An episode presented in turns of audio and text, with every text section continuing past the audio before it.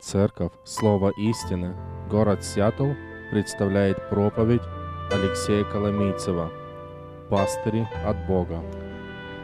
Спасибо большое, Павел.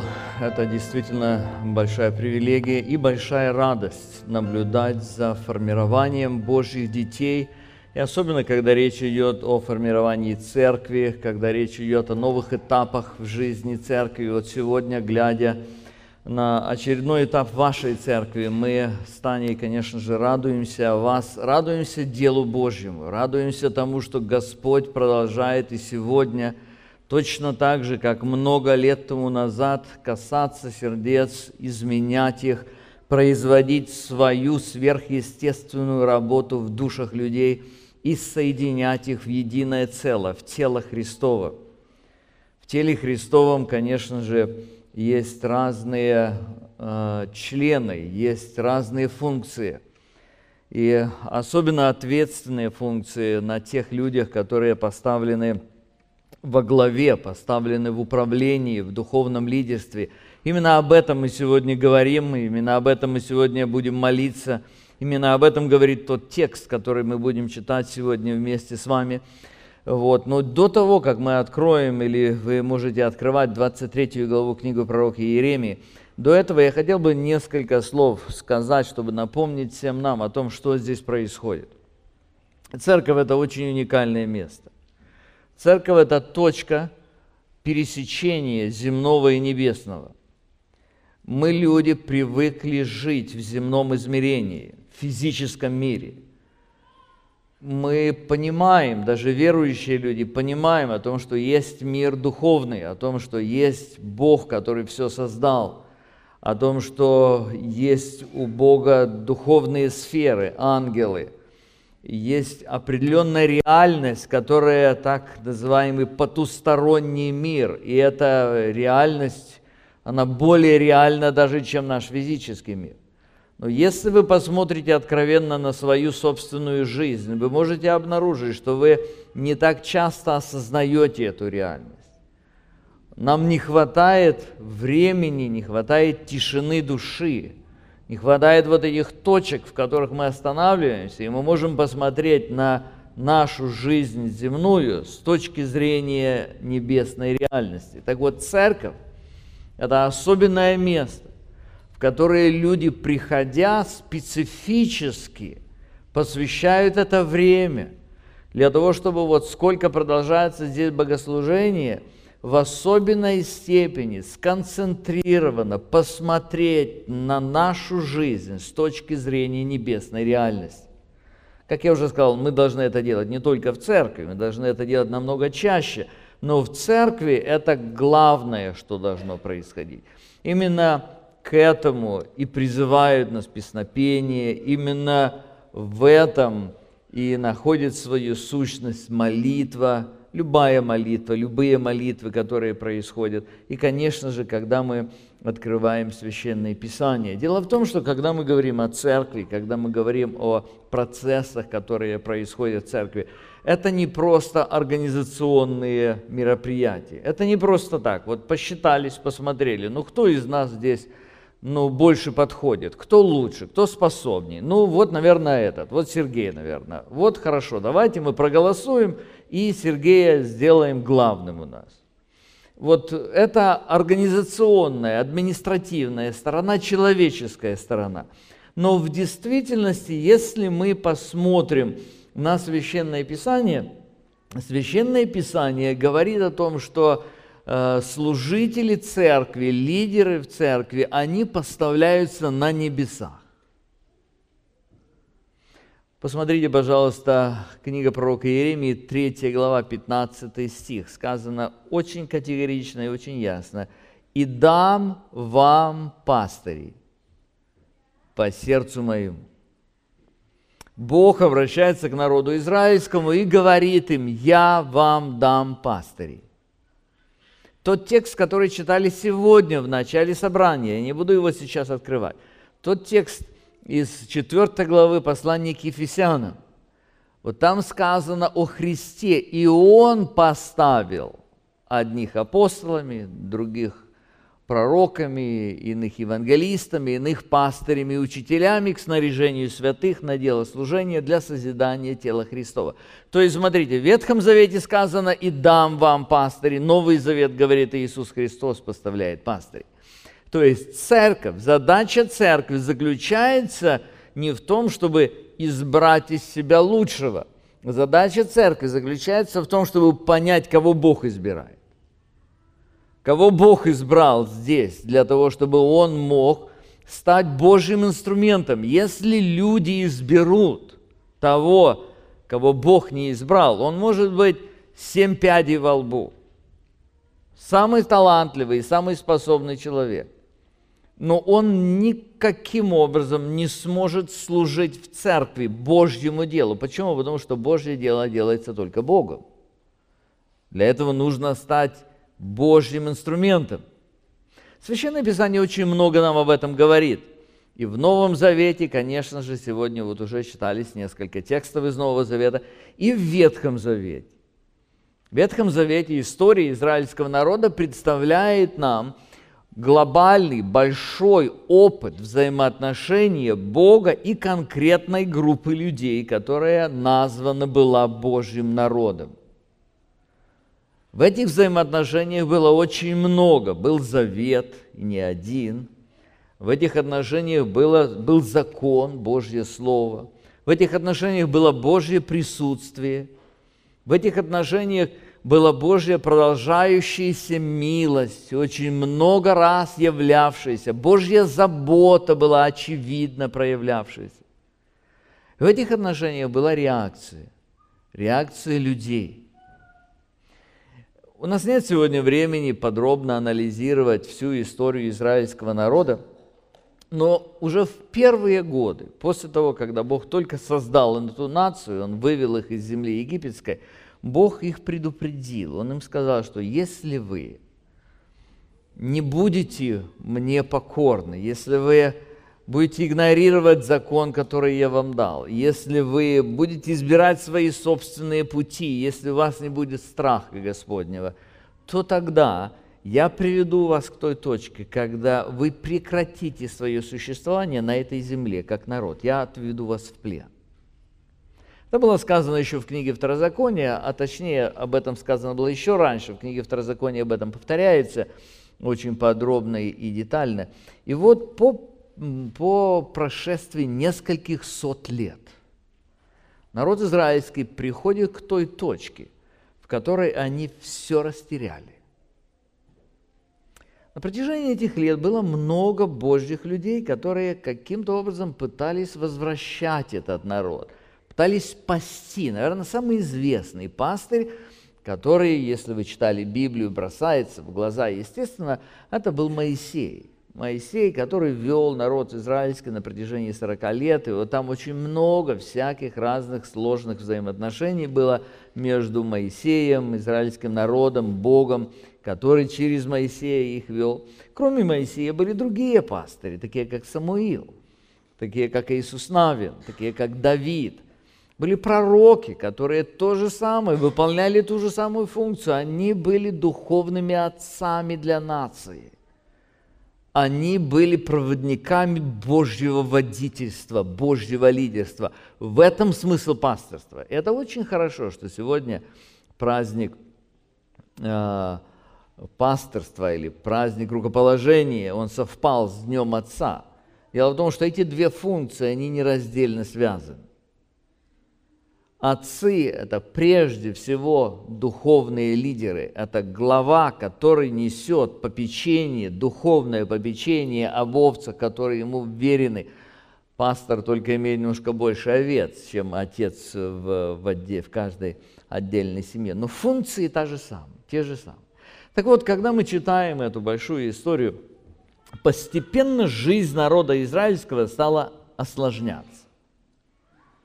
Вообще, это очень интересная история, которую можно наблюдать и в других местах Священного Писания. Интересно сравнивать книгу Иисуса Навина и книгу Судей, где очень радикально видна эта разница. Но сегодня мы посмотрим на другую книгу. Мы посмотрим сегодня на книгу пророка Иеремии. Как я уже сказал, нашей основной главой будет 23 глава, хотя мы будем читать и из разных других глав этой же книги. Это, это очень важная, очень интересная и очень целенаправленная книга. Если вы будете внимательно ее читать, вы увидите, что первая половина этой книги, она посвящена глубочайшему анализу духовной, духовных проблем этого народа. Если вы посмотрите в совокупности все проблемы, которые у них есть, львиная доля этих проблем касалась проблем пастырей. Вот почему в самом начале книги третьей главе мы читаем этот очень важный стих или очень важные слова, когда он говорит о будущих благословениях, он здесь будет говорить много наказаний. Но это наказание, оно нужно было для того, чтобы вернуть потом народ к благословениям. И когда он говорит о том периоде благословения, он говорит, вот чем он будет отличаться. Я дам им пастырей. Я дам пастыри по сердцу моему, то есть пастыри, которые будут соответствовать его стандартам те, которых он видит пастырями. И дальше он говорит, которые будут пасти вас. То есть эти пастыри, они будут выполнять свою функцию. И не просто выполнять, а написано сознанием и благоразумием. Так вот, как я уже сказал, на протяжении всей этой книги э, Бог через пророка Иеремию говорит о пастырях – и в 23 главе он приходит вот к этой кульминационной точке. Это квинтэссенция анализа пастырей. И в данном случае пастыри, которые не состоялись, не состоявшиеся пастыри. Когда мы читаем эту главу, конечно же, речь идет здесь о, о том, э, какими не нужно быть пастырями – но когда мы ее смотрим, мы сможем из каждого утверждения, которое Бог делает, из каждого негативного утверждения, мы можем увидеть или обратить его в позитивное утверждение. Какие же пастыри по сердцу Божьему, о которых Он говорит. Несколько качеств здесь особенно отличаются. Здесь их больше, сразу скажу, здесь их больше. Но я понимаю, что у нас время ограничено, и поэтому я выбрал наиболее важные, которые мы видим в этой главе, чтобы прежде всего для тебя, Сергей, они были сегодня ясными. И не только для него, для всех остальных пастырей это очень хорошее напоминание для меня самого. Это то, что необходимо культивировать нам регулярно каждый день. Итак, самое первое качество, которое мы видим представленное здесь, связано со следующим. Пастыри по сердцу Божьему или пастыри от Бога, они любят Божьих овец. В принципе, в этом и заключается главная задача пастыря. Посмотрите, кто такие пастыри? Пастыри – это люди, которым доверяют попечение над овцами. Добрый пастырь или хороший пастырь – это тот пастырь, который заботливо относится к овцам, который чувствует их боль, который чувствует их сложности, знает их голод, знает их жажду, знает холод, знает, каким образом о них позаботиться. И он не только это чувствует, но он не жалеет своих сил, он делает все для того, чтобы овцы были в благополучии. То есть, когда мы говорим о пастырях от Бога, именно эта задача стоит, или это характеристика пастыря. Ну, к сожалению, далеко не так было в израильском народе ко времени, когда пророк Иеремия жил. Посмотрите с первого стиха 23 глава. «Горе пастыря, которые губят и разгоняют овец паствы моей, говорит Господь. Поэтому так говорит Господь Бог Израилев к пастырям, пасущим народ мой, вы рассеяли овец моих и разогнали их, и не смотрели за ними. Вот я накажу вас за злые деяния ваши, говорит Господь, и соберу остаток стада моего из всех стран, куда я их изгнал, и возвращу их во дворы их, и будут плодиться и размножаться, и поставлю над ними пастыри, которые будут пасти их. И они уже не будут бояться и пугаться, не будут теряться, говорит Господь. Это очень глубокое, очень сильное утверждение, в котором Бог через пророка Иеремию выносит свой суд всему Израилю, и в частности вот той категории, той э, части израильского народа, наиболее ответственной, наиболее привилегированной, людей, э, э, э, к той категории людей, которых называли пастырями. Как я уже сказал, в эту категорию относились пророки и священники, то есть духовные лидеры нации. Он обращается и говорит, горе пастырям, которые губят и разгоняют овец паствы моей. То есть есть два прямо противоположных действия. Одно – пасти овец, а второе – губить и разгонять. Эти два действия, они исходят из определенного отношения.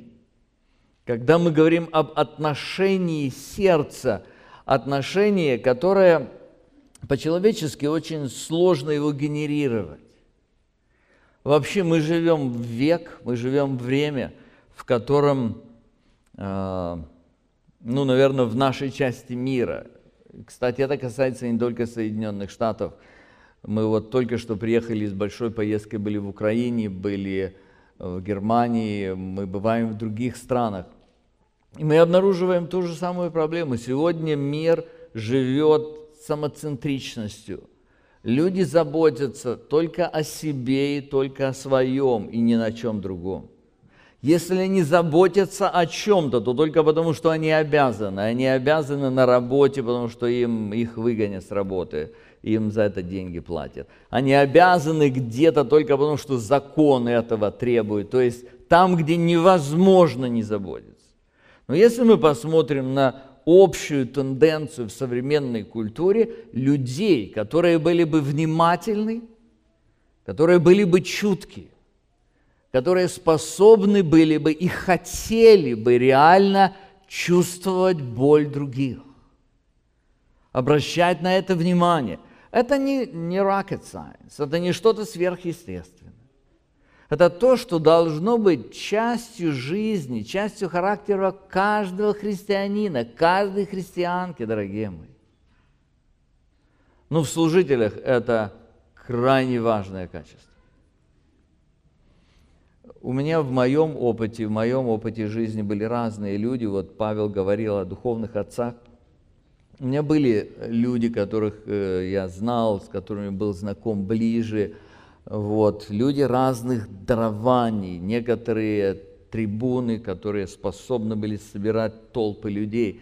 Но вот реальный эффект на меня оказали несколько человек, которые были очень внимательны и заботливы ко мне, к моему характеру, к моему развитию. Которые говорили с любовью, которые говорили без укора, у которых всегда было ощущение – что Он не отделяет меня, я часть Его. Даже когда Он говорит, говорил о моих недостатках, Он говорил, обняв, Он говорил, не унижая. Это чрезвычайно важное качество. И это качество, оно связано с тем, что, посмотрите, мы говорим о пастырях, которые любят Божьих овец. Оно связано с определенным пониманием. Оно связано с пониманием того, что овцы, которые верены нам, они не наши. Они здесь не потому, что вот здесь Паша такой умный, и музыканты такие хорошие, а Сергей ему в этом помогает. Вот, вот пока мы не научимся думать о том, что они здесь, потому что милость Божья коснулась сердца, Тогда ты начинаешь понимать, что ты не можешь, ты не можешь править, ты не можешь давлеть. Ты понимаешь, что они Богом спасены и Богом призваны. Пророк Иезекииль примерно в это же самое время, как и Иеремия пишет и говорит следующее, 34 глава, 1 стих. «И было ко мне слово Господне, Сын человеческий, из реки пророчества на пастыре Израилевых, изреки пророчество и скажи им, пастырям, так говорит Господь Бог, горе пастырям Израилевым, которые пасли сами себя. Не стадо ли должны пасти пастыри? Вы ели тук и волною одевались, Откормленных овец заколали, а стада не пасли. Слабых не укрепляли, больной овцы не врачевали, и пораненной не перевязывали, и угненно не возвращали, и потерянной не искали, а правили ими с насилием и жестокостью. Заметьте, он противопоставляет здесь другие две стороны. Он говорит здесь, пастыри, они должны были пасти овец, но они пасли сами себя. То есть вместо того, чтобы заботиться о благе овец, они заботились о своем собственном благе. И он перечисляет здесь много разных форм. Ели тук, волной одевались, слабых не укрепляли, больной, больной овцы не врачевали, пораненные не перевязывали и так далее.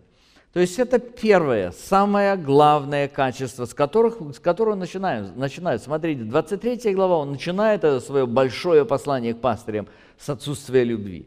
34 э, глава Иезекииля тоже посвящена этой теме. Он начинает с самого начала и говорит, если человек не способен любить, то есть если, Сергей, ты хочешь быть настоящим, эффективным, Богом утвержденным пастырем, учись любить. Учись любить людей, учись любить Божьим сердцем. Это трудно. Это трудно прежде всего потому, что мы живем в мире, в котором эту любовь ты и твоя семья далеко не всегда будете получать в ответ. Очень часто не будете получать этой любви в ответ. В этом трудно. Нам, нам легче любить вот в той атмосфере, в которой ты проявляешь заботу о ком-то, и тебе взамен – платят такой же любовью, сердечностью, признанием, признательностью в том, что ты действительно какую-то часть с, сыграл в их жизни, роль какую-то сыграл в их жизни. Далеко не всегда. Я вам скажу откровенно, я был рукоположен 26 лет тому назад, 15 лет, как я в этой церкви. А, за мое пасторское служение сотни людей, сотни-сотни, многие сотни людей, в жизни которых был очень глубоко были мы вовлечены, я, моя жена, очень глубоко были вовлечены. Вот из всех этих сотен единицы только, единицы тех людей, которые помнят это и благодарят. Единицы. Многие безразличные, некоторые стали врагами. И это вполне естественно, потому что мир, в котором мы живем, такой мир – это не в том, что я пугаю или хочу сказать, что вот это такое особенно сложное дело. Вот. Я просто говорю о реальности, как это Священное Писание представляет. Посмотрите историю э, Моисея. Посмотрите историю Самуила. Посмотрите историю Иисуса Христа. И вы увидите, что это, это реальность. Мы живем в мире, пораженном грехом.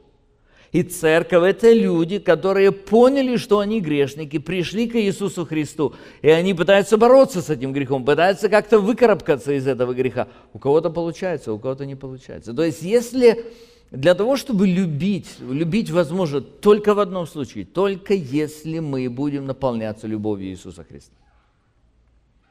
Любовью Иисуса Христа, которая не ждет в ответ, которая имеет силу любить. Бог, конечно, милостив, Бог часто посылает в особо трудных ситуациях где-то чье-то внимание, где-то какую-то поддержку. То есть Он и через людей может действовать. Но это очень важная вещь, которую нужно помнить. Вторая характеристика пастырей, которую мы видим здесь, это их простота, или я бы сказал еще один, один термин есть – аутентичность редко встречающийся термин русский, вот, хотя он есть в русском языке, по- по-английски он звучит как authenticity. Что это значит? Это значит, что человек без двойного дна. Это значит, что человек прост своей внутренней конституции, кто он есть. Это значит, что он тот, кто, кого ты видишь. Посмотрите, 11 стих, не раз об этом сказано, но я, я подчеркну несколько деталей здесь в 23 главе, 11 стих. «Ибо и пророк, и священник лицемеры.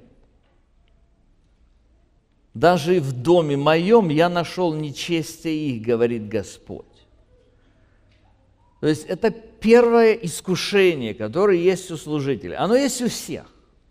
Я вам расскажу природу этого искушения. Искушение выдать себя за кого-то большего, чем ты есть на самом деле. Откуда это искушение? Это искушение берет свои корни из грехопадения. Тогда, когда Адам и Ева согрешили, вот с этого момента им дьявол сказал, вы будете как боги.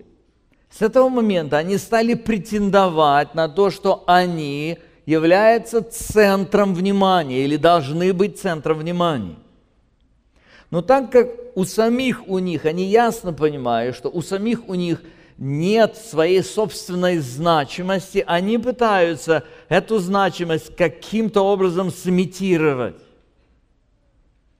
По-разному. Кто-то научился петь, и он хочет, чтобы его оценили, оценивали сквозь призму того, как он хорошо поет. Кто-то научился проповедовать, и он ожидает, чтобы его оценивали сквозь призму того, как он хорошо проповедует. Кто-то научился жертвенно делать какие-то дела в церкви, и он ожидает то же самое.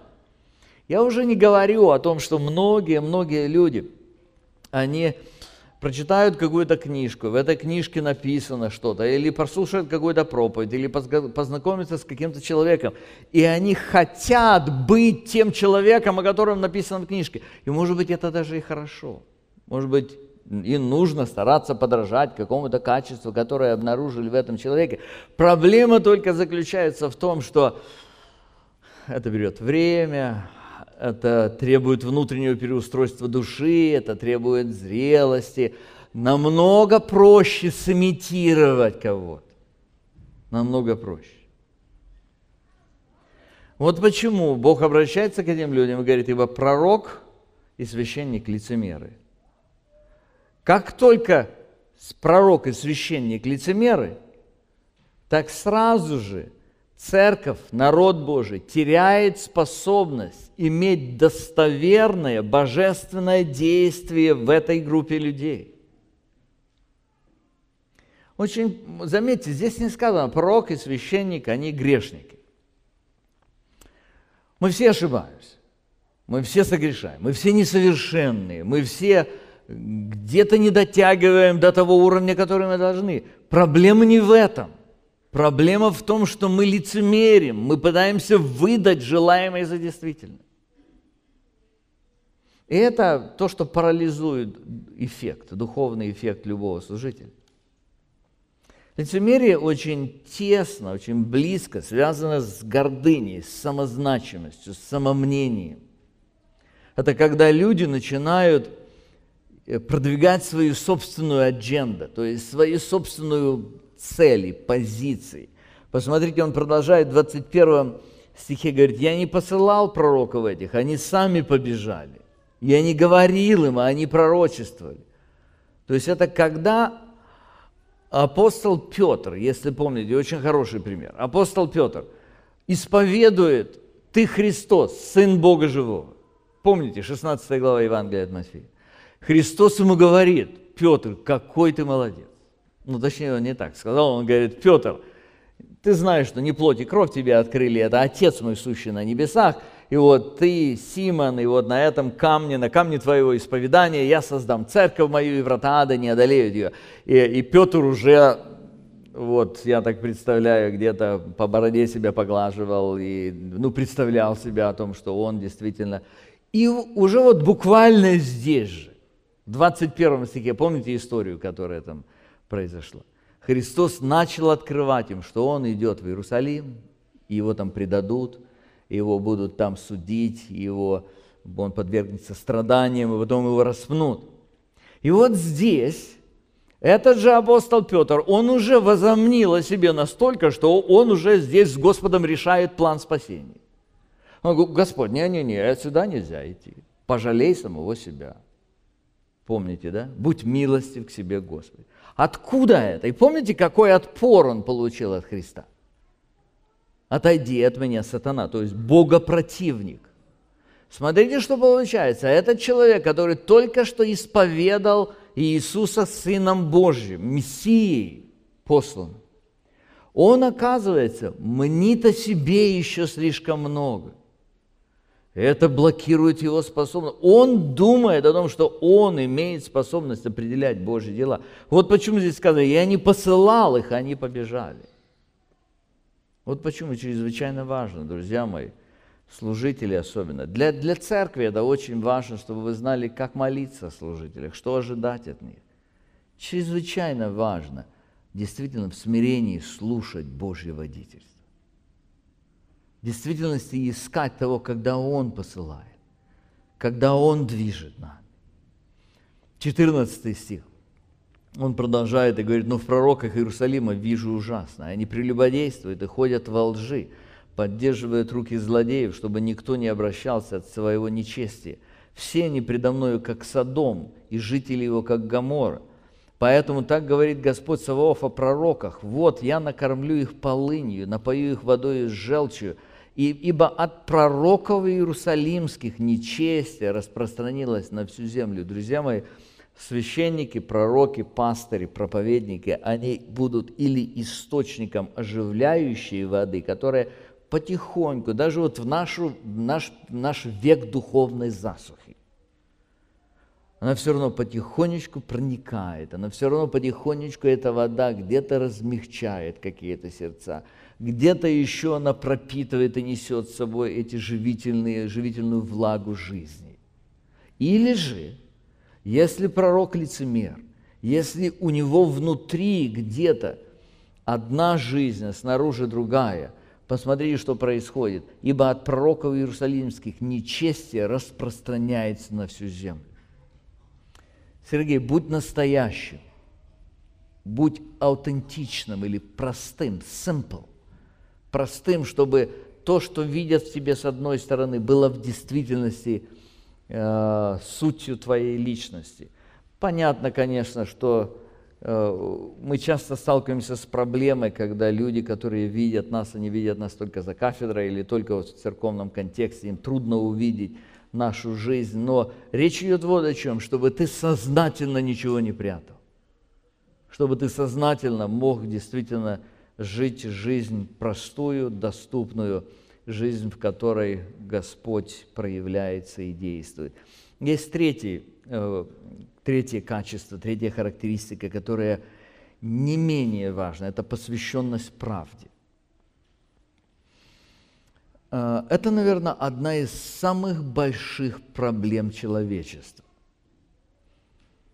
Дело в том, что с момента грехопадения люди занимаются постоянным улучшением, прогрессом в искусстве обманывать друг друга.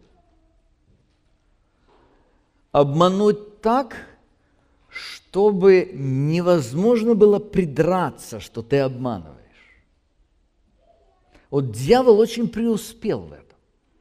Если вы почитаете его искушение или то, с чем он подошел, искушая Еву, и вы представите его на лоерскую оценку каких-то юристов, вы сможете обнаружить, что он все там сказал абсолютно правильно. Он не сказал, вы будете боги. Он сказал, вы будете как боги. И он говорит, вы будете знать и добро, и зло. То есть он очень искусно маскирует – он умеет маскировать ложь под правду. Он умеет использовать факты таким образом, что производит лживый эффект. Кстати, как только люди согрешили, мы видим, как они сразу же преуспевают в этом деле. Помните, когда Адам отвечает на вопрос Бога, не ел ли ты от дерева, которого я запретил тебе есть? Очень интересный его ответ. В этом ответе он перечисляет все факты, но эффект, как он выстраивает это, эти факты, лживый. Помните, он отвечает, он говорит, жена, которую ты мне дал, она дала мне, и я ел. То есть он ответил, в общем, на вопрос, не ел ли ты, он ответил, да, я ел. Но до того, как он сказал, да, я ел, он поставил два таких громоотвода, которые от твой, они призваны были отвести ответственность от него. Это жена, и вообще ты ее мне дал. И Бог, Бог все это должен был вот воспринять так, как... Бог, конечно, это все очень хорошо знает. В этом наша проблема. Мы по своей природе лживы. Я только вчера прочитал статью одного светского психолога, который анализует, она так и называется «Почему мы лжем?». И он анализирует эту э, вообще особенность людей, и он говорит, to lie means to be human. То есть быть человеком значит быть лжецом. Вот это то, что думают психологи. Это в действительности реальность мира после грехопадения. Если вы читаете внимательно, все Божьи обетования, связанные с Мессией, вы сможете увидеть одну характеристику этих обетований. Они все говорят о том, что Он будет судить по правде, восстановит суд и правду. Он принесет правду и праведность. В этом радикальное отличие Бога, Христа. Вот почему нужен был Христос, вот почему нужна была заместительная жертва.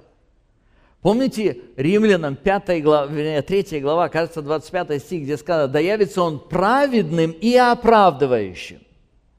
В Иисусе Христе это стало возможно. То есть для Бога правда сверхважна. Вот почему мы читаем здесь, он говорит о, о пастырях, это, это люди, которые любят Божьих овец. Дальше они не лицемерны, они простые, они аутентичны. Дальше он говорит, это люди, которые посвящены правде. Э, много об этом говорится во всей книге Иеремии. Я приведу несколько таких э, мест. Шестая глава, 13 стих. Здесь сказано о народе вообще. «Ибо все от малого до большого, каждый из них предан корости, и от пророка до священника все действуют лживо». Проблема этих людей заключается в том, что они примирились с неправдой. Они чувствуют себя окей, когда они врут. Как я уже сказал, все мы лживы по своей греховной природе. Но есть люди, которых лживость достает, своя собственная лживость достает. А есть люди, которые чувствуют себя нормально в этом. И это просто убийственно для пастыря и пасторского служения. Если человек слабый, проявляет слабости где-то, он где-то споткнулся, где-то не дотянул, где-то ошибся, это все намного менее опасно, чем если он привык к лживости. Дело в том, что лживость и Бог не incompatible, они несопоставимы, они не гармонизируют никак. Потому что Бог праведен, Он правдив всегда. К сожалению, многие люди не понимают. Они думают, что если по благодати, то это значит, что я могу жить в неправде, и Бог будет примирен, э, Бог будет гармоничен со мной, примириться с этим. Это не так. Это абсолютно не так. Помните, кто может пребывать на Святой горе? 14 Псалом. Тот, кто говорит правду в сердце своем, написано. Вот почему, когда Бог приходит в сердце, Дух Божий приходит в сердце, Он учит человека любить правду. Пятая глава, Иеремии 30 стих. «Изумительное и ужасное совершается в этой земле. Пророки пророчествуют ложь, и священники господствуют при посредстве их. И народ мой любит это. То есть он говорит здесь о том, что к этой лжи привыкли не только священники, а и люди уже привыкли к этому. Вот это и есть описание той точки, в которой народ уже готов пойти э, в плен. 23 глава, послушайте, 25 стих, он, он продолжает и говорит, «Я слышал, что говорят пророки, моим именем пророчествующая ложь». В этом опасность, друзья. Лживость опасна у всех. То есть, если вы рядовой член церкви, если вы лживы, эта лживость будет распространять свой яд той среде, где вы находитесь. Она будет распространять яд в вашей семье, в вашей домашней группе или в любом круге общения, в котором вы находитесь.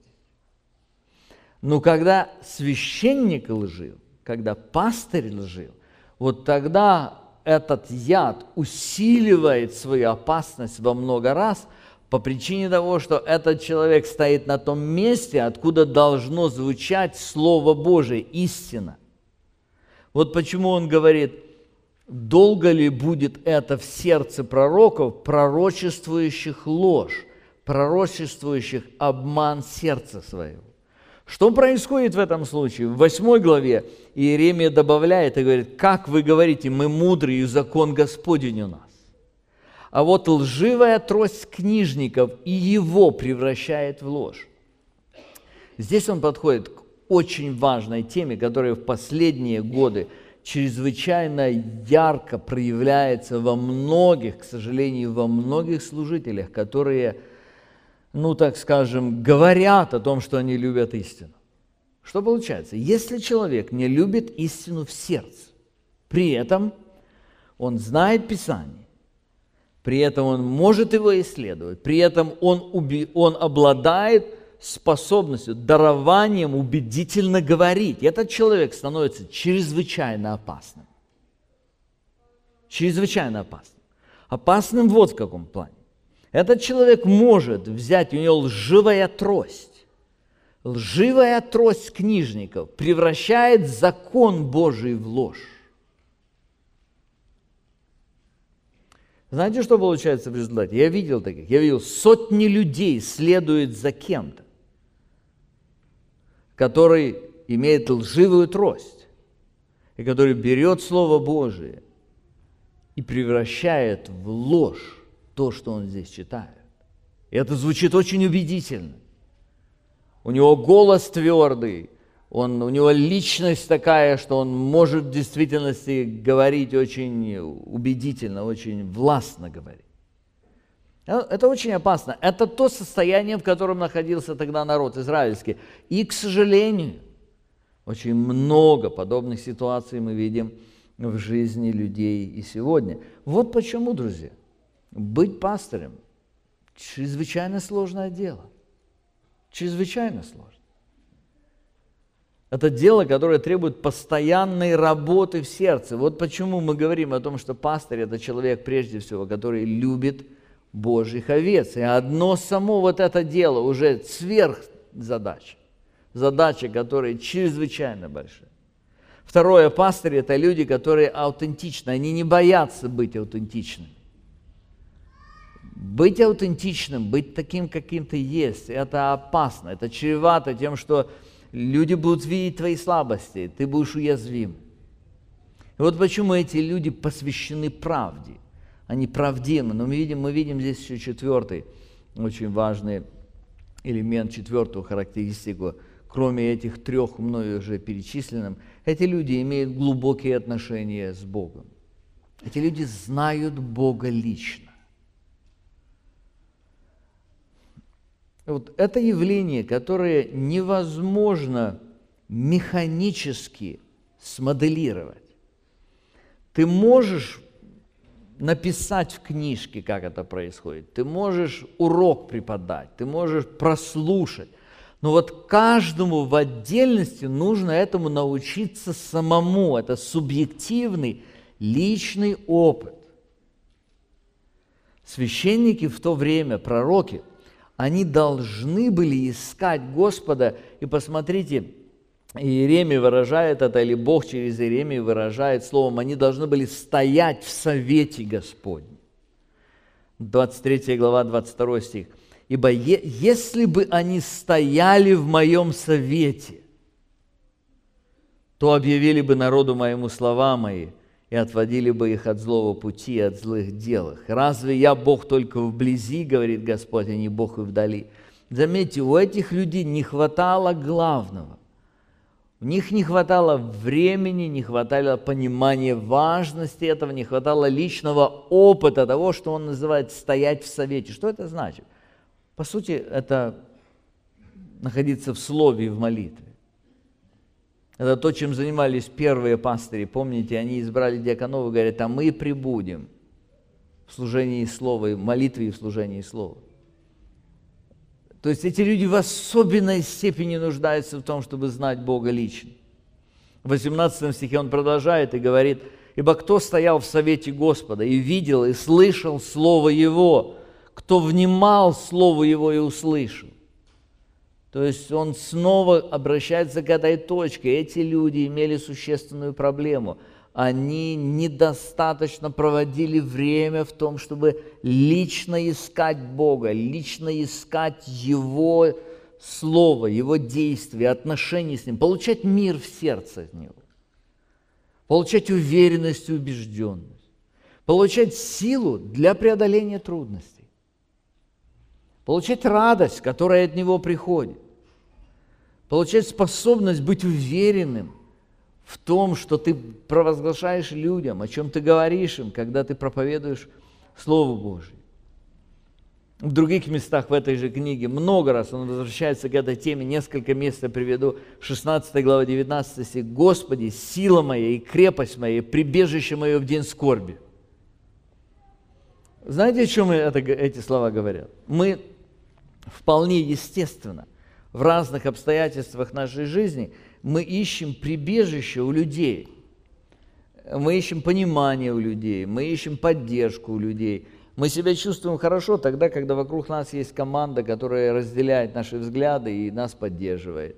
Вот мы так функционируем нормально, но Бог дал Иеремии пройти путь, в котором все были против него. Если вы помните, его в яму бросили там на, на длительное время – если вы помните, царь против него восстал, потому что Иеремия проповедует совершенно не то, что царю нравится. Но заметьте, Иеремия научился одному очень важному качеству. Он говорит, Господи, сила моя и крепость моя, и прибежище мое в день, день скорби. У него были наработанные личные, глубокие отношения с Богом. Вы знаете, дорогие мои, это касается не только Сергея, не только пастырей, это касается всех на сегодня. Бог очень часто допускает в нашей жизни ситуации, в которой мы остаемся непонятыми, забытыми. И эта ситуация, каждая такая ситуация, ее прежде самое первое значение, предназначение в том, чтобы мы учились, Господи, сила моя, Господи, крепость моя. Господи, прибежище мое в день скорби моей. Потому что в этом особая привилегия Божьих детей. Служители – это те люди, которые в особенной степени умеют это. Вот почему этому нужно уделять внимание. Об этом нужно думать. Нужно просить у Бога милости, чтобы Он учил. И я знаю, что это будет сложно. Это, это задача не только для тебя, для, для Любы, для вашей семьи. Это задача очень серьезная. Есть очень много факторов. Я сколько читал разных статистик, разных э, книг, статей, которые описывают жизнь служителей, жизнь пастырей. К великому сожалению, к великому сожалению, пасторство всегда связано с определенной степенью одиночества. Причем это одиночество в толпе. Разные причины есть для этого. Причины люди, причины статус, причины положения. Я вам приведу такой пример. Вот в этом году мы празднуем 20 лет нашей церкви, 15 лет, как мы в служении. И вот за все 15 лет люди, которые смотрят, и не только через экран, а которые смотрят даже в церкви, что они видят? Они видят наглаженного человека, который в форме, который позитивен, который вот активно, энергично что-то говорит. И у них складывается, когда они видят это неделя за неделей, у них складывается ощущение, что эти люди не от мира сего. У них все всегда гладко. У них все получается. У них все under control. Но я вам скажу откровенно, что э, пастыри это тоже люди, и у них болит голова и зубы, и у них что-то не получается дома, и у них не всегда складываются отношения с людьми вокруг них. Но ты должен быть, ты выходишь за кафедру, ты должен быть в форме. Ты же не придешь за кафедру и не будешь говорить, ой, братья и сестры, ой, зуб болит сегодня, ой, ох, не знаю как, дочитаю ли я сегодня или не дочитаю. Чтобы этого не было, что ты делаешь? Ты берешь 800 айбупрофен, выходишь, и тебе на час хватает. Возможно, это одна из причин, почему возникает вот такой, такая реакция или такое отношение. Но, к великому сожалению, это реальность. Это реальность, и поэтому пастыри, пастыри, которые могут служить и бежать на длительную дистанцию, это те люди, которые научились, что Господь – это сила моя и крепость моя, и прибежище в скорби в 9 главе он очень интересно говорит, 23 стих. Так говорит Господь, да не хвалится мудрость, мудрой мудростью своей, да не хвалится сильной силой своей, да не хвалится богатый богатством твоим, но хвалящийся хвались тем, что разумеет и знает меня, что я, Господь, творящий милость, суд и правду на земле, ибо только это благоугодно мне, говорит Господь. Самое большое, что у нас может быть, это личное глубокое знание Господа. В 10 главе еще одно, один текст, подчеркивающий необходимость для пастырей знать лично Бога.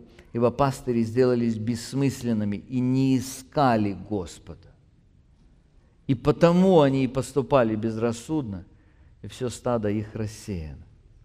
Итак, мы говорили о четырех уже качествах, характеристиках пастыря от Бога. Мы говорили о том, что пастыри от Бога, они любят Божьих овец, они учатся этому. Дальше они аутентичны или просты. Дальше они посвящены правде – Дальше они имеют глубокие личные взаимоотношения с Богом. И последнее, что мы видим в этой главе, это очень интересно, как это стоит на последнем месте здесь. Это завершающая точка. Они знают силу Божьего Слова. Они ее переживают сами, и они используют эту силу, они пользуются этой силой в своем служении. 28 стих, посмотрите, пророк, который видел сон, пусть рассказывает его как сон, а у которого мое слово. Тот пусть говорит мое слово, мое верно. Что общего у Мякины с чистым зерном, говорит Господь. Слово мое не подобно ли огню, говорит Господь, и не подобно ли молоту, разбивающему скалу. Вот это нужно понять. Я вам скажу откровенно, это одно дело, когда ты это признаешь, другое дело, когда ты это понял на уровне практики жизни. Почему то Потому что когда ты имеешь дело с некоторыми людьми, и ты уже использовал вот этот молот, оно все не поддается. Тебе иногда хочется настоящий молот взять. Тебе хочется, ты видишь, что ну вот ты уже и с одной стороны сказал, и с другой стороны сказал, и с третьей сказал, и словом, и с проповеди, и лично, и книжку, и какие-то беседы, и все, а оно не получается. И вот тогда люди прибегают к разным методам. Разные методы давления, которым каким-то образом им кажется, что они могут вот это все-таки разбить, эту, эту скалу, которая там стоит. Самые разные, есть манипуляции разные, есть, ну, иногда это откровенное раздражение, когда, ну, просто уже не хватает терпения в какой-то ситуации. Так вот, он говорит здесь вот чем, что человек, который пастырь от Бога, он знает, что самое сильное, что есть, это Слово Божие. Все остальное будет, по-английски говорят, beating around the bushes – вы можете очень много всякой энергии вложить, но все это будет вокруг да около. Но только Слово Божие может действовать. Только оно может изменить сердце человека. Конечно, мы понимаем, что именно для этого и нужно иметь личные взаимоотношения с Богом. Почему-то, потому что в этих взаимоотношениях с Богом ты просишь у Него этой милости, чтобы он взял Слово, и чтобы он вложил его в сердце, и чтобы он произрастил. Кстати, это сверхважный вопрос. Дело в том, что Слово, оно не только обладает силой, Слово помогает отсортировать все то, что человеческое. Нам часто хочется добиться перемен у людей, которые продиктованы не словом, а нашими вкусами. Но мне вот не нравится, что человек так себя ведет. Возможно, что это действительно bad choice. Возможно, что это невоспитанно. Возможно, что это плохо, этически некрасиво. Очень даже возможно. Но если это коренится не в слове, а во мне, это всегда превращается в войну между одним человеком и другим, который размахивает разными молотами, кроме Слова Божьего. Пытается достичь, и он, и он может убеждать себя, я же абсолютно прав, ну посмотри, как они ведут себя плохо, и действительно плохо. Вопрос только в том, what is your concern? Что действительно тебя беспокоит? Слово и несоответствие ему? Или же твоя собственная персона и то, что не нравится тебе просто? Вы можете даже об одном и том же деле иметь разговор. Если вы будете основываться, исходя из своего собственного неудовольствия, блокируется действие. Если основываетесь на то, что это Господу не угодно совершенно другой подход, совершенно другие результаты. Итак, Слово Мое, не подобно ли огню, говорит Господь, и не подобно ли молоту, разбивающему скалу? Мы сегодня будем молиться. Мы будем молиться о вас, Сергей и Люба. Мы будем молиться о том, чтобы Господь утвердил вот то, что нам кажется, что это действительно так. А, я знаю, что Пресвитерский совет этот вопрос рассматривал. Я знаю, что этот вопрос был представлен всей церкви, в церкви была возможность высказать свои наблюдения, возражения, вопросы. На протяжении нескольких месяцев была возможность. Я лично встречался с ними, они приезжали к нам туда, в Ванкувер, и мы провели несколько часов, где у меня была возможность задать самые разные вопросы. И вот мы можем сказать все, исходя из того, что мы видим, мы думаем, что Бог его избирает для того, чтобы поставить на, на пресвитерское служение. И вот сегодня вот эта молитва наша, она заключается, или суть этой молитвы заключается в том, чтобы Господь утвердил это. И чтобы Он дал возможность вам обоим научиться этим пяти качествам. Если кто у нас там на, на PowerPoint включил бы нам еще раз все эти пять качеств, которые мы видим здесь. Посмотрите, это, это вот то, что Бог говорил народу израильскому тогда. Это то, что привело к глубочайшему кризису Израиля. Отсутствие вот таких людей. Если вы хотите быть верными Богу, это то, о чем вам нужно молиться – что нужно искать и что нужно культивировать в своей жизни, в своем сердце. Вы прослушали проповедь Алексея Коломийцева. Другие проповеди и информацию о нашей церкви вы можете найти на нашей странице в интернете www.словоистины.org